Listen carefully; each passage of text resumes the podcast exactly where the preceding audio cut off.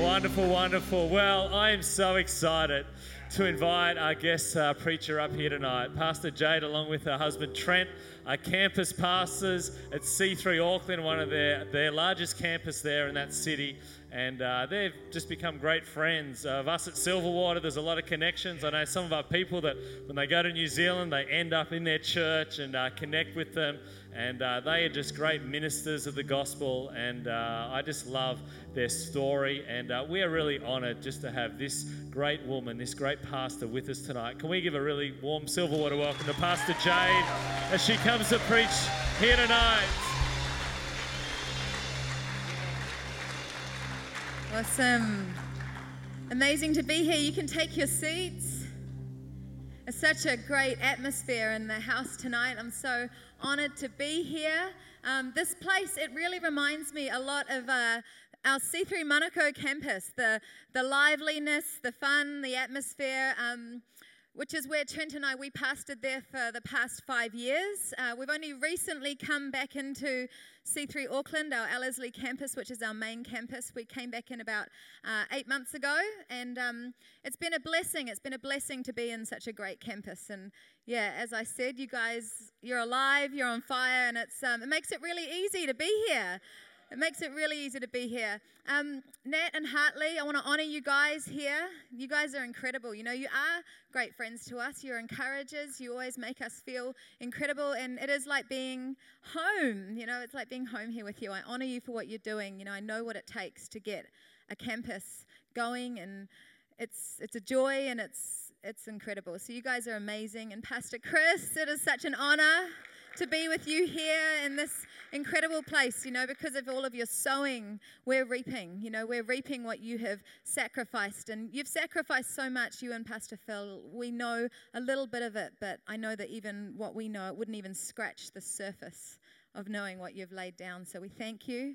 I get emotional when I think about you. We look up to you, we respect you, and we admire you so much. So much. So, anyway, my name is Jade. I'm the other half of Trent Membrey. Um, you guys know him quite well, I believe. He's, he's got serious FOMO. You all know what FOMO is, don't you? He's got serious FOMO not being here. He loves this place. He really loves this place. He loves your pastors. He has a great time when he's here. He's been here a couple of times already. And I believe we've got New Zealanders in the house here. Is that right? Yes, hello. Lots of New Zealanders. That's incredible. So I really am home. I really am home. So, hey, Trent and I, we've got two little girls. I've got some photos of them, I believe. Are they going to come up on the screen? We've got an 11 year old and a 9 year old, Akela, which means respected one or leader in Hawaiian, and Ella, which means most beautiful. Um, this is them. I've been saying we don't tattoo our children. I promise it's temporary ink, but um, they're part Māori and they're in the kapa haka group at their school, which they love and they work really hard at. So um, this is at one of their performances.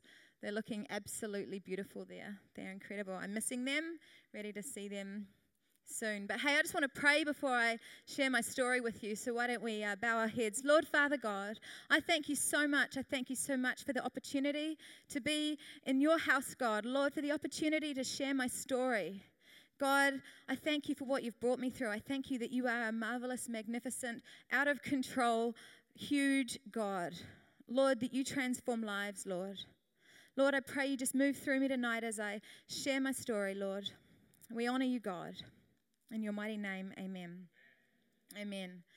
So, Pastor Chris, when I first came into C3 Auckland as a 22 year old girl, I was pregnant. I was pretty lost. I had a toddler in tow. And Pastor Chris was a part of the reason why I decided, yes, I am going to follow Jesus. You know, within a matter of weeks of me coming in and receiving salvation in C3 Church, Pastor Chris came swirling into the place to preach. And she absolutely captivated my heart with her love for Jesus, with her love for the church, for people, and the freedom that she had as she spoke and ministered. You know, I'd grown up in a Pentecostal church that was quite vibrant, but along the road, I had shut that down, and I had this stereotype that I'd built in my head that Christians were these dull, strict, grey, boring people. And with one fell swoop, Pastor Chris came in and absolutely smashed through that stereotype. and took me another step deeper into my love affair for Jesus Christ. You know, but in order to be beginning a love affair with Jesus at the age of 22, I had to have been somewhere before that. And that's what I'm here to share with you today. You know, God gives us all a story, every single one of us. And we've got to share our stories. We can't keep them to ourselves. You know, this month our church has been focused on the theme search and rescue. And this theme is so vital to our Christian walk. You know, the Word of God says in Matthew 9, verse 37, that the harvest is plentiful, but the workers are few. You know, that's us. We have absolutely got to be the workers. You know, the work is to bring people in. That's really it. You know, and, and to do this, we need to activate our mouths. We need to open our mouths and share our stories. You know, and it might be hard to share your story. So if you can't share yours, share his. You know, tell people he's real. Tell people he loves them. You know, I only came in because of people searching for me, for people sharing God with me. I was in the harvest field. I was so ready to be rescued. I was completely at the end of myself, but I didn't know how to make my way into a church. I needed someone to come and share with me. See, I came from a well off Christian family. My parents had divorced when I was three, each of them had remarried, and they'd each had a child in their new marriages. My life was great. We lived in the most beautiful suburbs in Auckland. I attended one of the most prestigious private girls' schools, and our family went to one of the biggest, most influential churches in the late 80s and early 90s in our city. That was until it fell apart.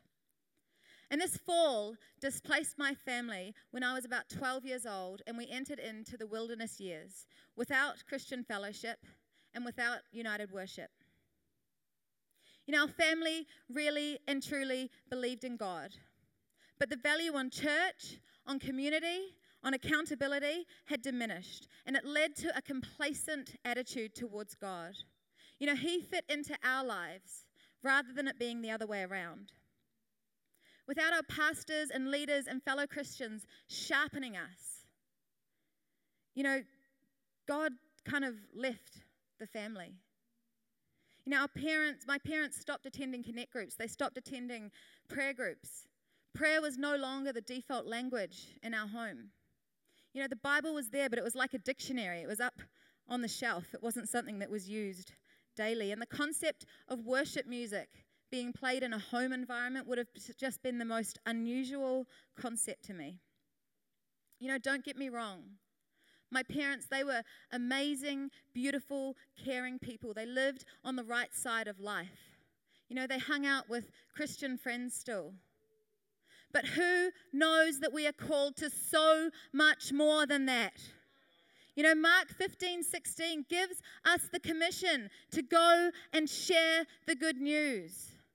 You know, it doesn't say that we've got to get people across the line. It doesn't say that you've got to get a confession out of them. It doesn't say that they have to agree in that moment with all of your theology. It says to share the good news about Jesus. You know, as I said to uh, earlier, just talk to them about God. But in our house, see, the, the habits that spur us on to do just this were gone. And the zeal for God and the evidence of God being real or even necessary went with them. And personally, for me, the lack of zeal for God led me further and further away from Him until He was a distant notion that had absolutely no impact on the decisions I made or the course that I took in life. You know, God to me, He was a nice concept for others, but He was completely irrelevant to real life.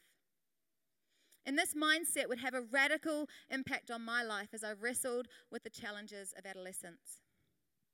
As a teen, I felt disjointed from both my mum and my dad's nuclear families. My sisters both had a mum and a dad. You know, they both fit somewhere, and I felt like an orphan from each one. I observed that they were part of a family unit, and I felt sort of squeezed in, you know, just, just where, it, where it worked as an additional extra. You know, my perceived reality of not fitting into a family unit and not knowing God so well, you know, not knowing who I was in God, that was a double blow of separation. And that led to isolation. And it was not my parents' lack of love. This was a perceived reality. This was my perceived reality. You know, I was surrounded. I was surrounded by people in love. But I was spiritually alone and orphaned. And we are not created for that. You know, we're created to be in relationship with God, and it's only from that relationship with God that our relationship with ourselves and our relationship with others flows. So, as a result of this displacement, I arrived at that high school that I talked about earlier, and I fell in with a pretty wild group of girls. You know, these were beautiful, beautiful girls, but they were all like me, a bit hurt. You know, hurt people seem to find each other.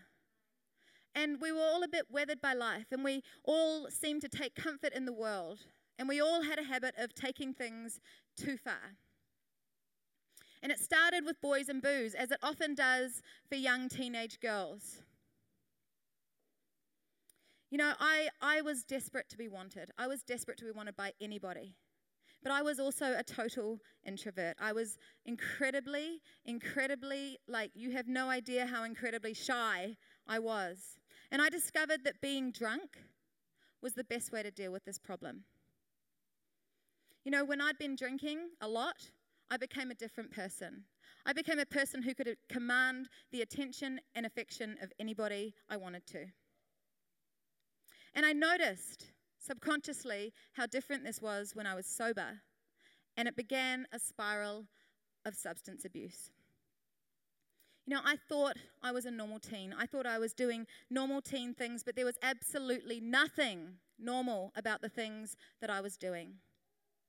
You know, drinking every weekend, sleeping with boys, getting high, cutting school. You know, this is not normal behavior. You know, but the problem is that our teens are being sold a lie. They're being marketed a lie that it is normal behavior. You know, and they're being ripped off. You know, we've got to share that this isn't normal, that there's a better way. You know, I became this highly functioning addict, a teenage, highly functioning addict. I was adept at hiding everything from my parents, everything from my teachers. I was smart, I was strong, I could pull off good grades, and I could pull off a perfect attitude in the home. And I loved my home, but I was so addicted to being wanted outside of it. And eventually, the need to hide what I was becoming became less and less of a thing that I cared about. I eventually decided it would probably just be easier to drop out of school and move out of home. That way, I could do what I wanted, and it wouldn't be so tiring trying to live this double life. I moved out, I left school, and within a year I was 17. I was toxic, I was broke, I was broken, I was lonely, I was confused, and I was also pregnant. And the boy that I'd been with for the past two years was completely indifferent to the situation. He told me he wanted absolutely nothing to do with it. I remember he dropped me, a 17 year old girl, off to an abortion clinic. And alone, I went in for the interview. I went in for the subsequent procedure. And then I was picked up again and dropped off at our flat to recover physically and emotionally while my boyfriend and my flatmates went out to party.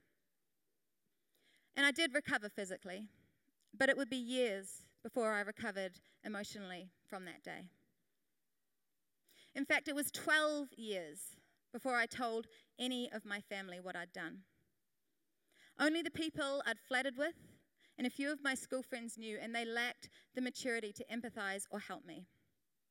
I finally broke. I was completely lost. My boyfriend and I had actually emotionally checked out of that relationship, but I had lost my self worth to the point where I could not leave. I couldn't leave that relationship or that house.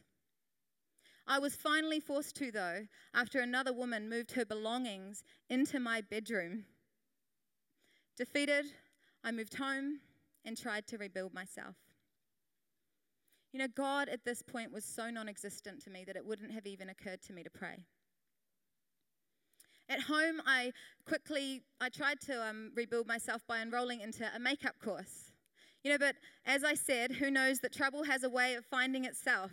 You know, and I fell in with this group of incredibly wealthy, but incredibly even more than they were wealthy, naughty girls.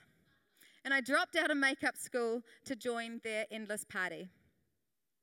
You know, life became this spinning whirlwind of sex, drugs, house music, rock and roll. I was always hungover. I was always high. I was always numb. You know, I was strung out. But I was also still searching for that place, you know, wanting to be wanting, wanted, wanting to fit somewhere, wanting to be loved.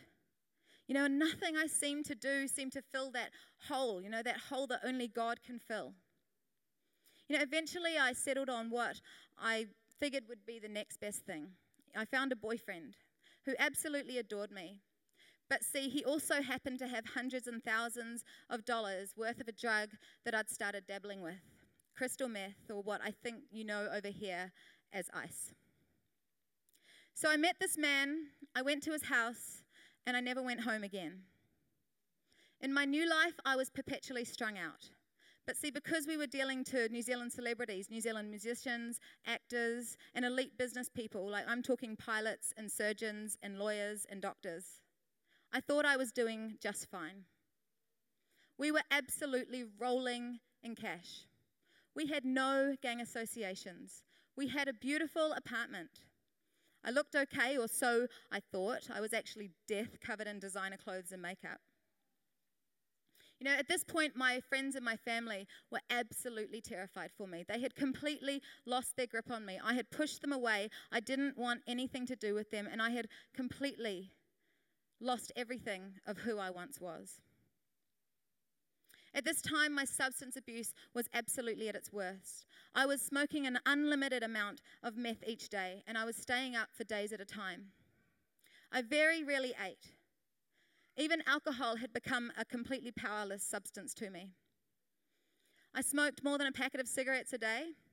I was a walking skeleton. You know, my body was actually showing signs of breaking down. My hair was starting to fall out in clumps.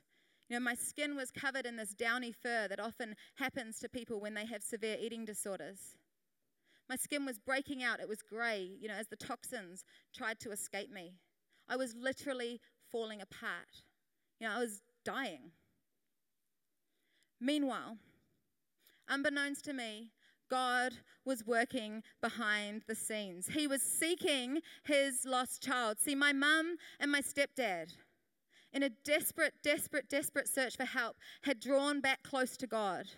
You know, they'd started attending church again. They'd started attending C3 Church in Auckland. You know, they were desperately praying. And my dad and my stepmom, in a desperate search for help, found salvation for the first time. They found Jesus because of what I was going through. You know, both sides of my family, they form prayer chains all over the world, we later find out, found out. And my mum asked my current pastor, Pastor Dean Rush, who was the youth pastor back then, he, she, she begged him, Can you get your girls to text my daughter? Can you get your girls to call my daughter? And I remember getting these crazy text messages in these most bizarre situations from these girls going, Hey, how are you? Hey, do you want to come to church? Hey, do you want to hang out? And I'm getting these messages going, what are you talking about? Do you know what I'm doing? Do you know who I am? Like, I'm a monster. You don't want to hang out with me. But these were seeds. You know, these were seeds that these girls were sowing. You know, I didn't reply to them. They could have given up, but they didn't give up. You know, and I've had an opportunity to say thank you to those girls. I've had an opportunity to meet them. You know, their prayers were answered. You know, and in that, I want to encourage you please don't stop sending those texts. I know sometimes you can feel like an absolute idiot when you're sending these texts and getting the nah, man, that's a bit weird, and all of that stuff, you know, but keep sending them. You don't know. You know, it was a long time before these girls even heard that I'd made it into recovery, you know, that I was a pastor now. Keep sending those texts. You know, it was some time still before I was set free, but the wheels were in motion. So, about a year into that relationship with this man, my partner and I had successfully laundered $1.5 million worth of crystal meth. And at that point, he decided we needed to dry out. He made plans to take a trip to Brazil for two weeks, but he still had a $200,000 drug deal that he needed to undertake. See, this man lacked any genuine love or care for me.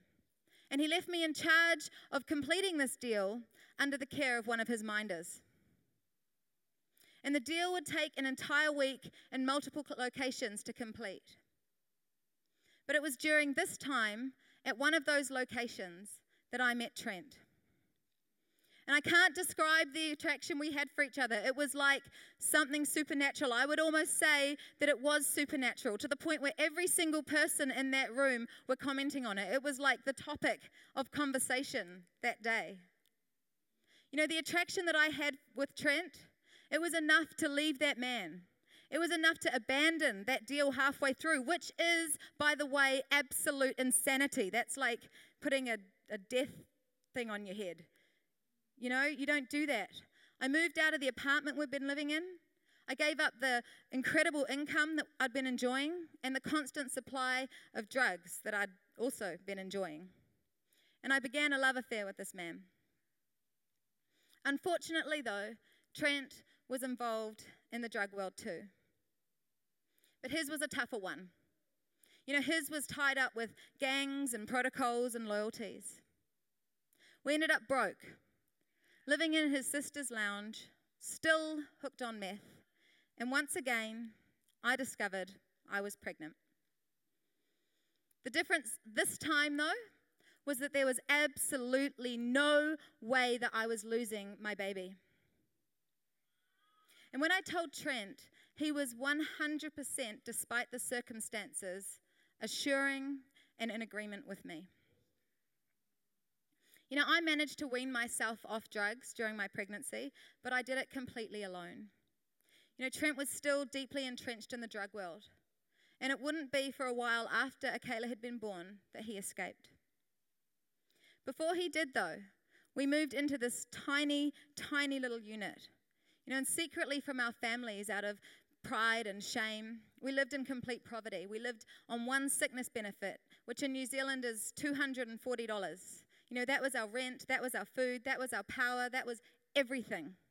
Absolutely everything. You know, and I remember to feed us, I'd go and I'd buy a no brand packet of pasta and a no brand packet of margarine, and that would be it. That would be what we would eat all the time. You know, sometimes I'd go to my parents' house and I'd have a meal there, but I was way too ashamed to tell them what we were going through. I was way too ashamed to have them at our house, you know, and I'd never take anything from them either. You know, we lived in this poverty and we welcomed our baby into, our, into the world. You know, Trent and I, we were so full of love for each other. We were so full of love for our baby, but we actually had no idea how to escape what we had been living in. We had no idea how to escape this cycle. But about three months after Akela was born, the catalyst for Trent's recovery happened. He was kidnapped for two days at gunpoint. And I, thinking he'd just gone on another bender, moved out. And the reason for this bold move was a certainty that Trent and I were not supposed to be together. Yes, I was sick of his benders, I was sick of him going out and being crazy. But see, I remember, I remember spending days looking at my baby, reflecting on my childhood, and thinking about what I wanted for her. And I remembered God. I remembered the joy of the days when we went to church, when we had fellowship and connections with beautiful friends. I remembered the lunches. I remembered the after church and the foyers. You know, and I liked those people. And I liked what they carried. You know, some of them were still my parents' friends, and I liked the fruit that I could see of their lives. So I decided that I would try to pray. So tentatively, I began. And as I was praying, I asked God, Is Trent the man that I'm going to marry?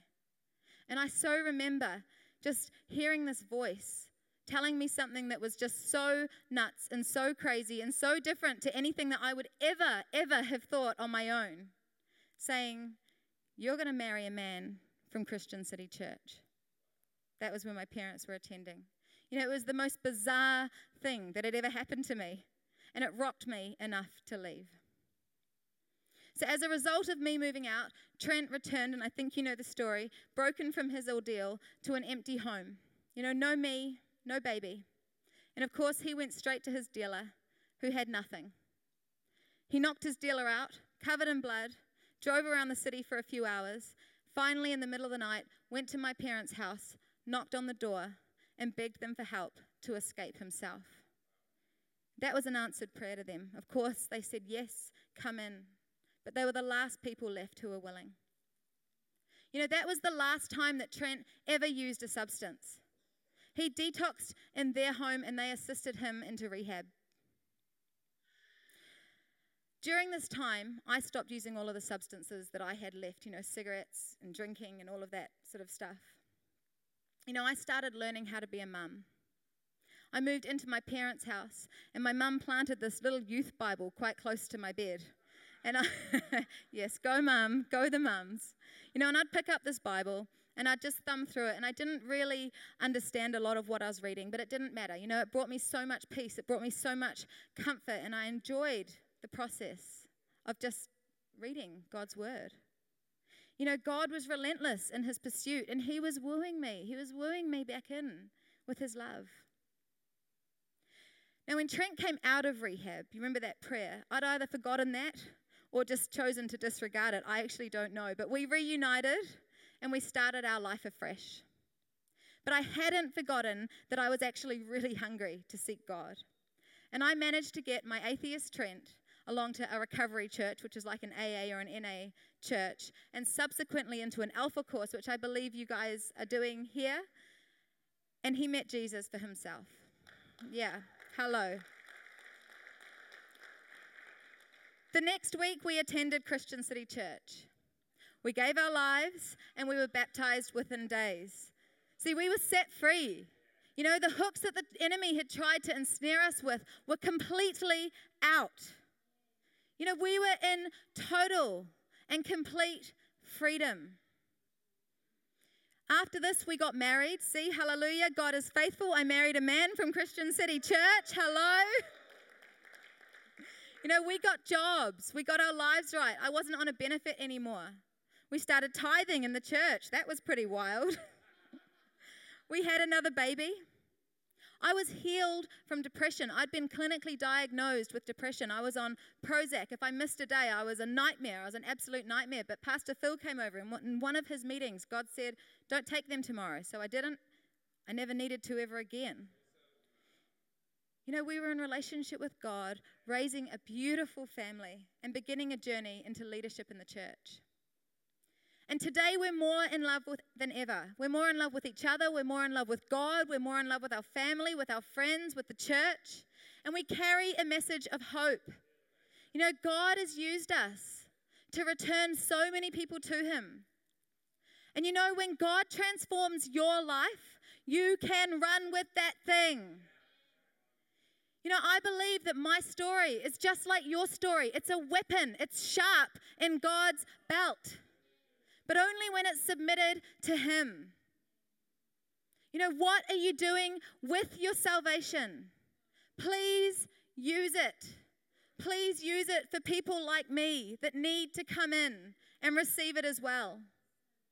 You know, God's used Trent and I to reach over 70 friends and family. We've seen over 70 friends and family come to know Jesus. There's more than that that aren't friends and family. But you know, He's allowed us to have an increased influence.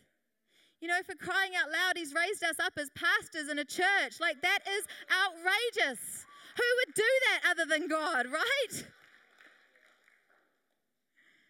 You know, He's actually used me in my story to reach women who have come in you know, they trust me because they know that I've gone through things that they've gone through. Because of me sharing my story, they've opened up their hearts to be ministered to and set free.